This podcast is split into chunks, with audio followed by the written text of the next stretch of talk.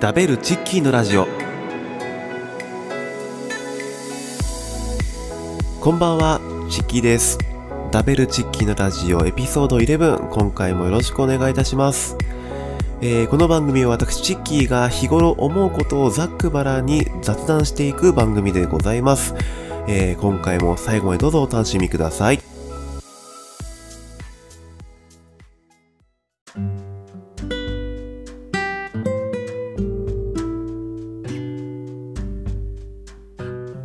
というわけで、えー、今回の収録日は2021年の11月20日、えー、土曜日になっています。えっ、と、そうですね。えっ、と、引っ越しをしても、もうすぐ1ヶ月経とうとしています。なんかね、あっという間だなっていう、えー、感じなんですけど、ねあの引っ越しして、そうですね。まあ、えもちろん、ね、あの、生活自体はそんなに変わっ、まあ、家が変わっただけで、えー、まあ、そこまでこう不自由してないかなと思いますんでね、えー、まあ、落ち着いてきたかなっていう感じはしてますけど、なかなかまだ荷物がね、全然片付いてないので、えー、これをどう、ね、その春にね、また家に戻りは、戻るわけですから、えー、それまでにちゃんと全部片付くかどうかっていうのが今すごく、えー、不安でもありますけど、えー、まあ、ね、あの、い、もういつもずっとね、その荷物とかの片付けやってると疲れてしまうので、まあちょっと適度にね、やっていけたらとは思っていますけどね。えー、で、そういえばあの、そう、木曜日にね、あの、ノートの方にも書きましたけども、えー、地鎮祭をえー、あり、がありましてですね、えー、まあ、もうね、あの、家は昔の、まあ、前の家はもう解体されて、えー、土地にはもうほんとさら地、土のね、土がこう、もう平らになってる状態に、えー、なっていましたけども、そちらの方で、えー、朝からね、あの、地震祭を、えー、やりました。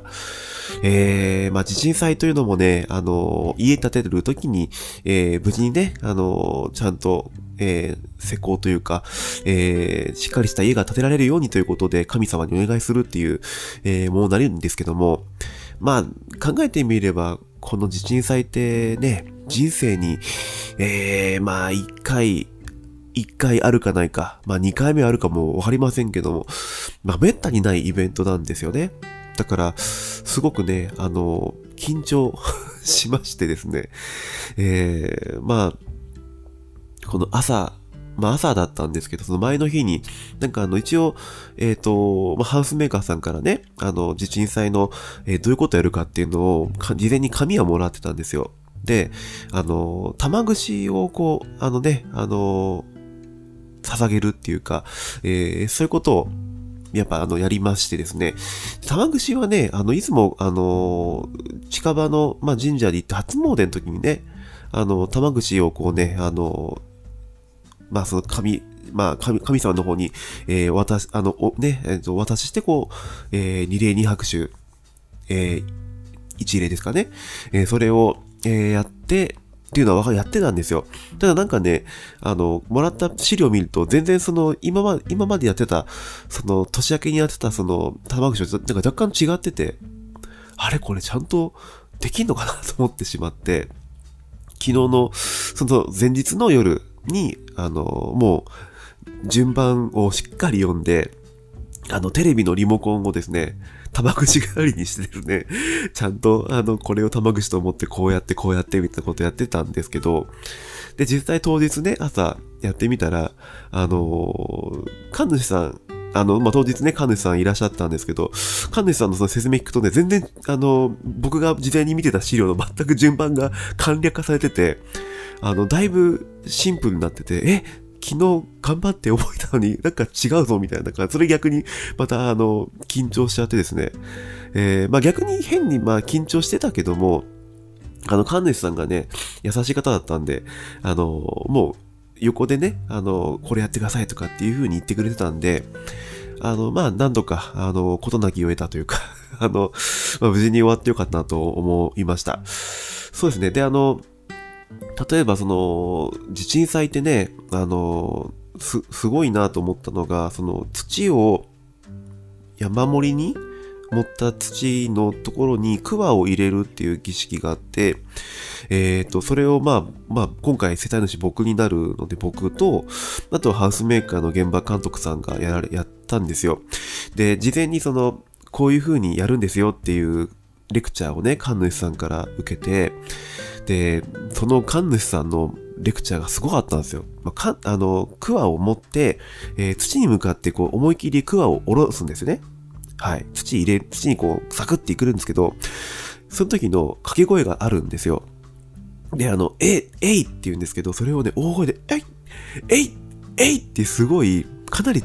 あの、午前中の朝ね、9時ぐらいに、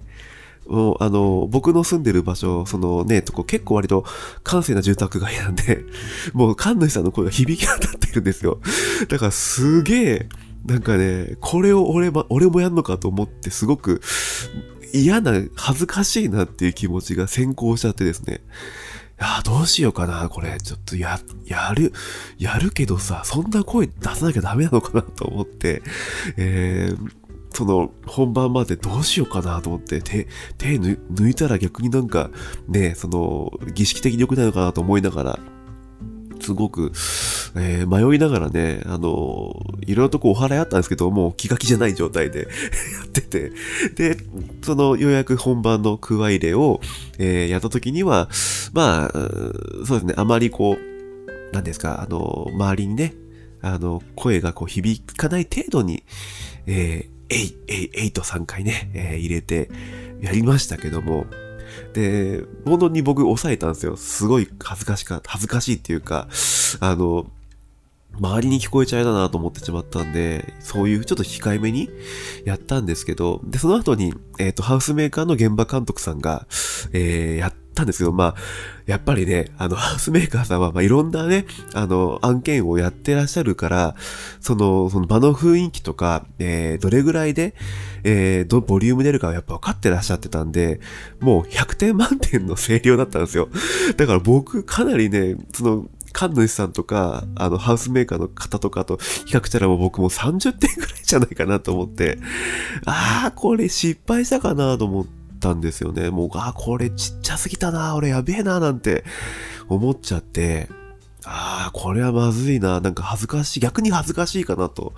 いうふうに思ってしまいました。ああ、でも、でもね、あの、ま、ハウスメーカーさんは多分あれなんですよ。その手抜いちゃもちろんいけないわけじゃないですか。これからね。あの、ね、すごい、すごいお金が動いてるって、まあ、このに、ちょっとへら、やらしい話になっちゃいますけど、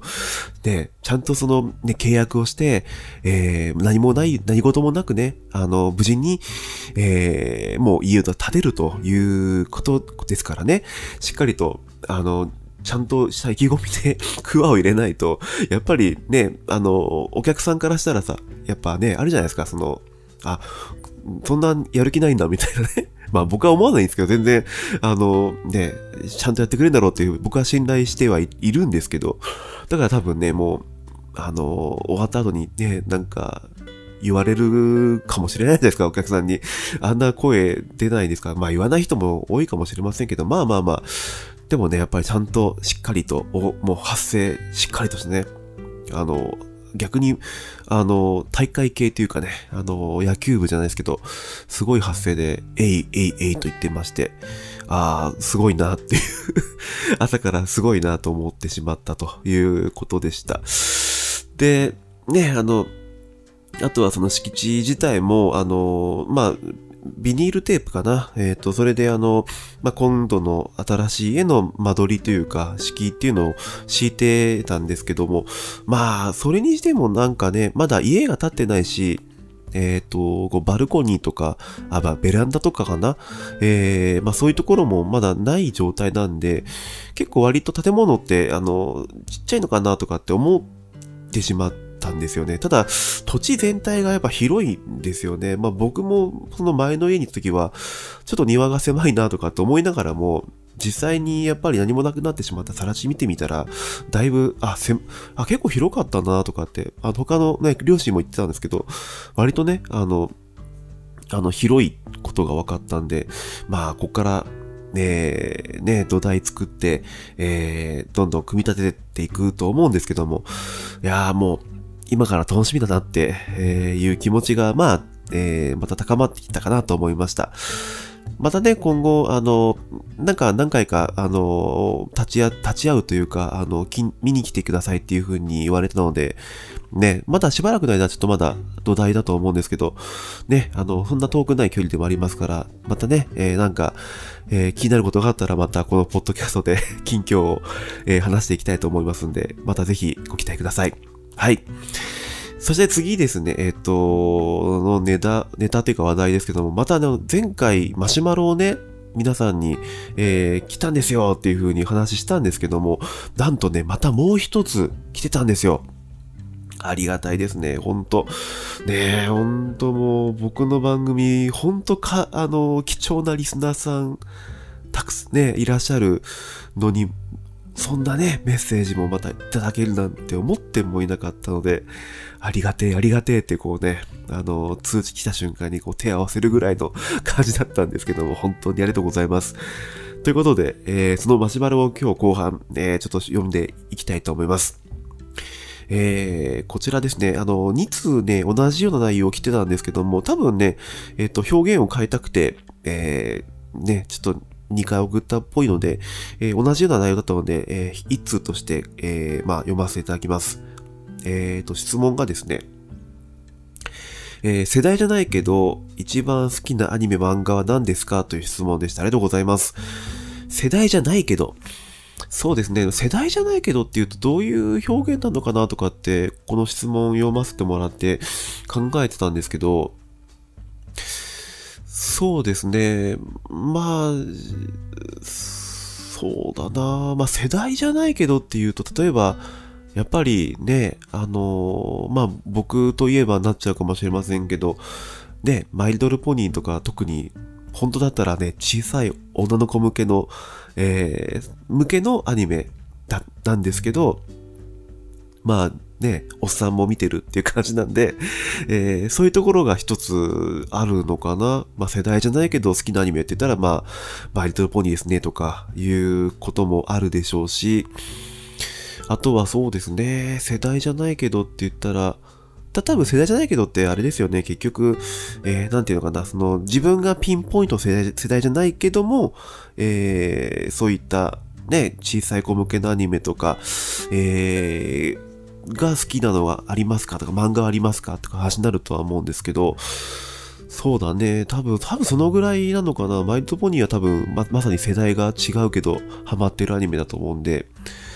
うん。となってしまうと質問が終わってしまうので、えー、ここで、まあ、今最近ハマったアニメとか、えー、漫画とかもちょっとね、ぜひ紹介、紹介というか、えー、話せたらと思います。はい。えーとね、そうだな。やっぱり、あの、最近はね、今年の上半期めちゃくちゃハマったのが、やっぱり、オットタクシーですね。いやー、オットタクシーはね、あのー、最後の最後まで本当に目が離せない作品だったなと思いますね。なんかね、あの、なんでしょう、まあ、見て、まだ見てない方もいらっしゃるかもしれないので、あんまりこうネタバレはしたくないんですけども、あの、会話劇僕大好きで、はい。あの、よく舞台とかも見に行ったりすることがあるんですけど、割とこうなんか交互劇っていうか、本当セリフでこうなんかやり取りしていく、あのもうお芝居大好きなんで、オットタクシー割と、もう言葉の応酬というか、あの、本当に巧みなね、言葉の表現でこう、クスッとさせてもらうようなことが多かったりもしましたんで、あの、本当面白かったし、あと本当、えー、シナリオがね、だいぶ、えっ、ー、と、本当にまさかのまさかっていうところが多かったりしたので、えっ、ー、と、本当毎回毎回楽しませてもらったし、その続きがすごく気になるアニメでしたね、本当。あとね、やっぱあのー、そう、矢野さんがすごく 矢野さんがね、ほんとね、初めて見た時の衝撃ったらなかったなと思いました。あのー、ね、ずっとラップで喋るっていう、すごいですよね、あれね。あのー、今まであったかな、そのラップで会話するキャラクターってあんまり、まあ、い、いな、いたとしても、プロのね、プロっていうか、まあ、あの、ラッパーの方が声優さんで、えー、キャラクターをね、あのー、まあ、成立させてるようなアニメってなかったかなと。まあ、さ、まあ、ヒップ、ヒップ前とかはまた別ですもんね。声優さんが、えー、ラップを、まあなんかや、ラップでやってるっていう感じで、本業がラッパーで、ラップっていうのは、本業ラッパーの方の、えっ、ー、と、声優さんのキャラクターっていうのはなかったかなと思うので、で、割とね、メテオさんという方も、あの、実際にこう、あの、 note、note ですね。あの、ノートとか、えっ、ー、と、ツイキャスとかでたまにこう音声とかを、えー、配信されてらっしゃるんですけど、あの、本当にあの、面白い方というかね、結構聞いててすごい、あの、まあ、僕もハマっちゃったかなっていう感じぐらいで、えー、メテオさんの、えー、まあ、メテオさん矢野さんだかな？矢野さんの、矢野さんの、えっ、ー、と、まあ、あの、CD ですかね、デあのデジタル、えー、作品とかもちょっとハマって聞いてしまったかなとかって思いました、思いましたしね。うん、矢野さんは本当最後の最後でちょっとラップがね、ちょっとあのちょっとネネタバレのインフめてませんっていうの笑っちゃいましたし、いや、面白かったな。うん、だオトタクシーはめちゃくちゃハマったんで、まだ見てない方はぜひ見てみてくださいね。面白かったんで。うん。はい。あの、そのぐらいかな。えっ、ー、と、まあ、漫画もね、今最近また途中なんですよ。オトタクシーの漫画って。だからね、それもまた、えっ、ー、と、続き、今月末にまたね、3巻出るらしいので、それもすごく楽しみなので、いやー、まだまだオトタクシー、えー、注目、出版しって感じでございました。はい。こんな感じでよかったかな。はい。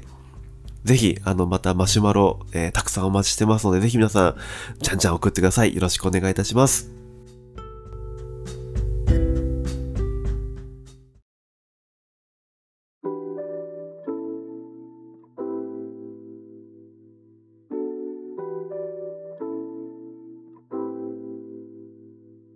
ダベルチッキーのラジオエピソード11エンディングでございます。えー、この番組で皆さんからのメッセージをお待ちしております。質問箱もしくは、えー、マシュマロの方でぜひ皆さんメッセージを送ってみてください。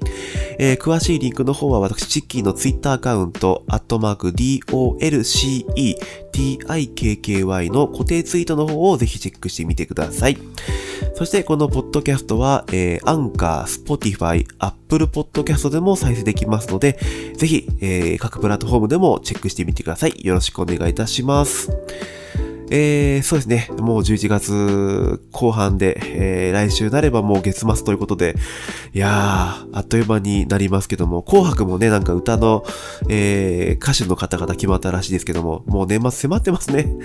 えー、ほんと寒さに負けず、えー、健康で、ね、えー、ゆっくりしながらね、またこのポッドキャストをぜひ聞いてもらえたらと思っています。また次回もよろしくお願いいたします。ダベルチッキのラジオエピソード11この辺で終わりにしたいと思います。お相手はチッキーでした。